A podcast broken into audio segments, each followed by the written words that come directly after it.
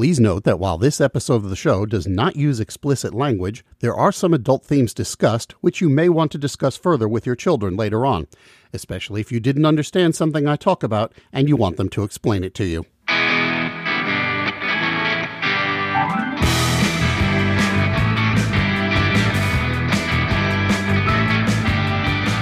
Well, hello there. Despite your best efforts, you have found the next episode of How Good It Is, a weekly podcast that takes a closer look at songs from the rock and roll era, and we check out some of the stories behind those songs and the artists who made them famous. My name is Claude Call, and sometimes I say doot, doot, doot, doot, doot, doot, doot, doot. Don't forget to check out the website, howgooditis.com, where you can find some stuff that I found interesting and some other things that don't necessarily fit well into the podcast. Also, Go follow and like the show's Facebook page, which has some other stuff that'll keep you busy. You can find that over at facebook.com slash, ow, how good it is pod. I haven't mentioned this in a while, but this show is still number four on Podcast Republic's list of featured podcasts. You know, I didn't even know that they ranked podcasts, but it came up in an email between me and the app's developer. I was sending him a note, like telling him how appreciative I was, and he happened to tell me, hey, you know you're up to number four? Whoa, who knew? They ranked them. And I've gotten a couple of messages from people uh, who actually use the app and who have found the show through Podcast Republic. So what are you waiting for? Hit the Google Play Store or you can follow the link over at my website. Well, it's got cross dressing, it's got male prostitution, it's got drug abuse, and it's got a touch of racism. But Lou Reed's Walk on the Wild Side still managed to make it onto the radio and into the Billboard Top 20. Standing on the corner now, Lou Reed had left the Velvet Underground in 1970 to strike out on his own. The Velvet Underground was a pretty influential band, but not an especially successful one from a commercial standpoint. Reed's first album had pretty much tanked, but he still managed to enlist some high powered talent to assist him with putting together a second one, which was called Transformer. Two of those people were David Bowie and Mick Ronson, who produced the album for him. Now, Bowie, of course, was at the cutting edge of glam rock, which has always had that tinge of sexual ambiguity to it, and this was a facet of the uh, entertainment industry that audiences were drawn to as an entertainment form, if not a specific lifestyle choice. Now, while Lou Reed wasn't really struggling with his sexuality by then, he understood a lot of the hassles that the LGBTQ community, who didn't even have that name yet, went through on a personal and a professional level. So, he decided to write a song that would introduce some of these people to an audience who may not have had a real idea what some of these people were about and either hadn't met before or perhaps hadn't even considered meeting. The title for the song has a more convoluted parentage than most songs. Reed himself has said that the direct inspiration for the song's title was a novel by Nelson Algren titled A Walk on the Wild Side. But that book got its title from this song from 1952 called The Wild Side of Life.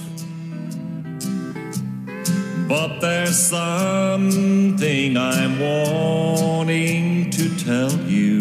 Now, The Wild Side of Life has nothing to do thematically with Lou Reed's song, but the book has a little bit more of an alignment.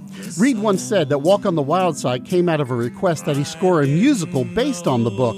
However, over the year that followed, as the show became more remote, the stories of people that he actually knew, rather than characters from the book, started to make their way into the lyrics. So, who are the people named in Walk on the Wild Side? Well, all of them were members of Andy Warhol's studio, which was known as The Factory. By that time, Warhol had moved the factory from its original location on uh, East 47th Street down to East 16th Street near Union Square Park. Now, Warhol was really cranking out his work at that time, and he brought in a bunch of people to assist him with production of his art and his films, most of whom were drag queens and socialites, and musicians and drug addicts. And Warhol called all of these people his superstars. And Lou Reed, as one of the superstars, started working other superstars into Walk on the Wild Side. So the first verse refers to someone named Holly. That would be Holly Woodlawn. Holly was born as Geraldo Santiago Franceschi Rodriguez Dunhacklin, of course, in Puerto Rico and raised in Miami Beach, Florida, where she came out at a pretty early age. That sort of thing doesn't go over very well in Miami, not in the early 1960s anyway, and she was bullied pretty regularly. So in 1962, when she was 15, she sold off a lot of her stuff and started making her way north, getting all the way to Georgia, oh well, before she ran out of money. And so she began to hitchhike the rest of the way, and during that journey, like the song says, she learned how to pluck her eyebrows.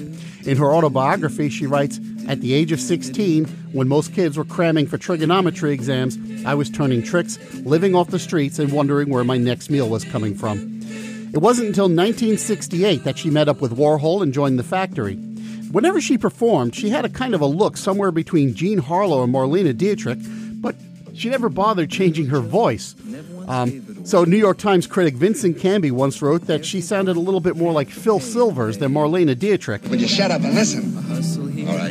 All right, I'm going to break a rule. A rule that says we must never reveal our true identity, but this is a matter of life and death. This is a desperate situation. Well, what is? Would you shut up and listen? Unfortunately, Woody Holly Woodlawn died in December of 2015 of liver and brain cancer. Now, the second verse tells us about Candy, who was everybody's darling. Well, that was a pun on Lou Reed's part since he's talking about Candy Darling, who was born James Lawrence Slattery in New York City. Candy grew up in the town of Massapequa Park out on Long Island, and like Holly Woodlawn, came out at an early age and was bullied for it to the point where she was nearly lynched, literally. She dropped out of high school after that and went to cosmetology school. She met up with Warhol in 1967, and he cast her in his movie titled Flesh. That's going to come back later. Candy also makes an appearance in the Velvet Underground song Candy Says. Candy Darling died of lymphoma in 1974 at the age of 29. Now, this verse in the song is the most curious one in the sense that it has the line referring to oral sex, which seemed never to be censored by the radio stations. But as far as anyone can tell, that's because the program directors didn't have any idea what the phrase giving head meant, and by the time they figured it out, the song had been played so many times that censoring it at that point would have been meaningless. It's kind of like the Who's Who Are You, which drops an F bomb repeatedly. There's supposedly a version of the song that doesn't have the reference to oral sex, and it replaces the phrase, and the colored girls say, with, and the girls all say, but you'd be hard pressed to find a copy nowadays. Little Joe would be Joseph Dallesandro. Dallesandro was born in Florida and moved to New York when he was a child. As a teenager, he was expelled from school for punching out the principal. He continued to get in trouble until finally he was sent to a rehabilitation camp in upstate New York in 1964. About a year later, he ran away from the camp and supported himself by doing nude modeling. Dallesandro also met Andy Warhol in 1967 and immediately became one of the superstars. In addition to the Andy Warhol films, Dallesandro has appeared in several mainstream uh, properties and guest starred on several television shows. Dallesandro has also appeared on two, count them two, album covers. The cover of the Rolling Stones album Sticky Fingers uh, features a close up photograph of the crotch bulge of Joe's tight blue jeans. Yeah, that's Joe Dallesandro in those jeans. The photograph was taken by Andy Warhol and was actually just one of several photos in a stack. It wasn't made specifically for that album cover. Uh, the other appearance happened in the 1980s when the British band The Smiths took a still from the film Flesh featuring Dallesandro, and they used it as the cover of their debut album. It's actually a uh, like a detail from a still, and uh, if you look at the uh, website, you will see uh, uh, the entire frame. Dallesandro turns 70 later this year, and at last report was living in Los Angeles. Jackie Curtis was born John Curtis in 1947 in New York City. Throughout her career, she performed as both a man and a woman, and in the late 60s produced a lot of her own uh, plays, which frequently featured others in the Warhol super soul, superstar stable. That's a tough thing to say, uh, such as Candy Darling and Holly Woodlawn. Her parents and the song features both her drug addiction and her fascination with the actor James Dean, and she died from complications of HIV in 1985. And finally, for this show anyway, the Sugar Plum Fairy was a reference to an actor named Joe Campbell who appeared in a 1965 film by Andy Warhol titled My Hustler, and that was Joe's character in the film, The Sugar Plum Fairy. And again, a drug reference managed to slip past the censors because a sugar plum fairy is another term for a drug dealer.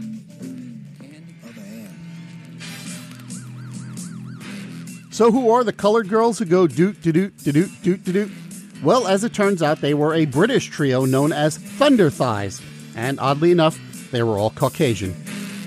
They got a lot of work in the 1970s singing backup for lots of different artists, including Arthur Brown, Jerry Lee Lewis, and Mott the Hoople. And they managed to record a few singles of their own, including this one called Central Park Arrest, which made it to number 30 in the UK. They are good at that doot doot doot doot.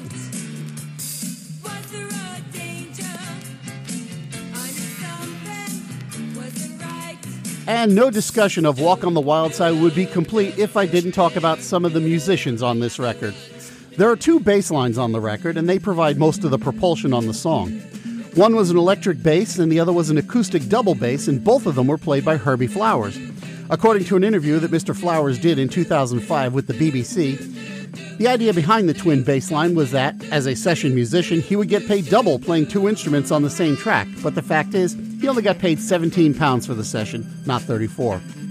Also, special note is this saxophone solo at the end of the song, which often gets cut short in some single versions. Those same versions also cut out at least one of the verses, but it's strictly a time cut rather than a censorship one. At any rate, the saxophone was provided by Ronnie Ross, who was a childhood friend of David Bowie and taught him how to play the sax when they were kids. The story goes that Ross had no idea that Bowie was even in there uh, until after he'd finished recording his part. So the single was released in November of 1972, and by early 1973, Walk on the Wild Side went to number 16 on the Billboard Hot 100 and reached number 10 in the UK. And it did pretty respectably in other countries as well, although it never got above 100 in Australia.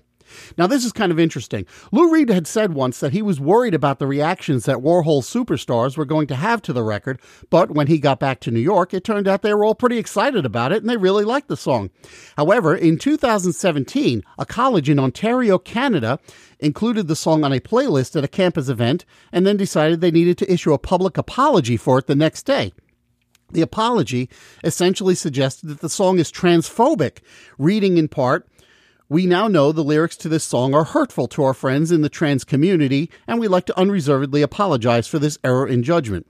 The student group also promised to be more mindful in their music selection for future events.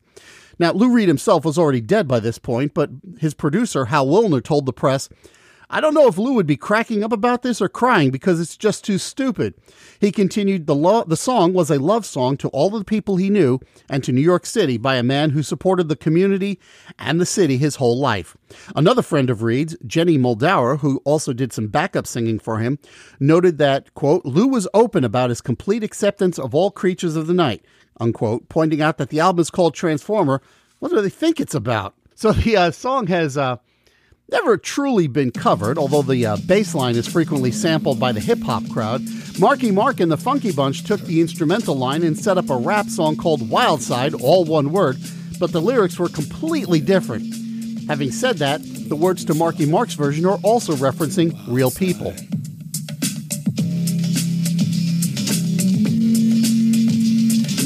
Annie was a high school cheerleader. Pom poms and Bobby socks, and no everybody was on the line. All the fellas singing nickel and dime. Tales about love and lust and trust. But Annie took it all in stride, cause deep inside, Annie had aspirations. Besides that, she had expectations. Wanted to be. But by all accounts, this is not considered a great track. Oh, and the band uh, U2 uh, vamped a couple of lyrics during the 1985 Live Aid concert, getting the audience to sing along with the doot doot doot doot part. And then Bono walked off stage while the band finished playing.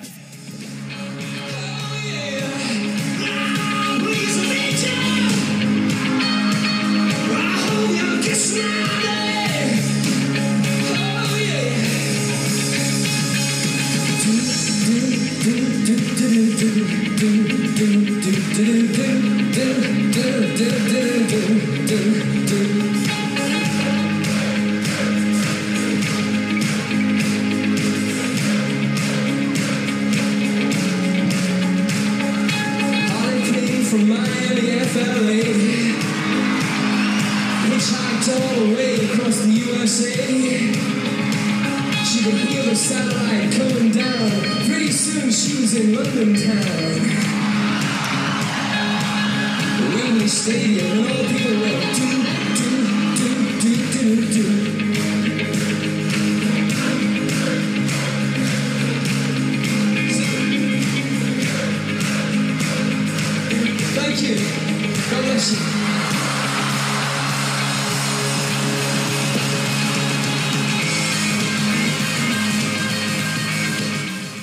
oddly enough, the band thought the performance was a low point in their career, but it turned out to be one of the highlights of the entire show.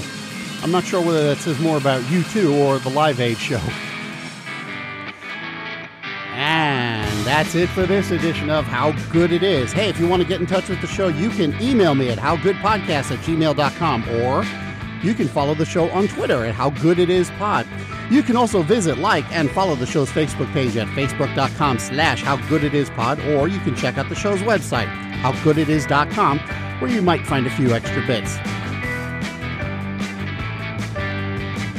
Thanks as usual to Podcast Republic for featuring the show, and next time around, we're going to find out how good it is to bust ghosts. Thank you so much for listening, and I will see you then.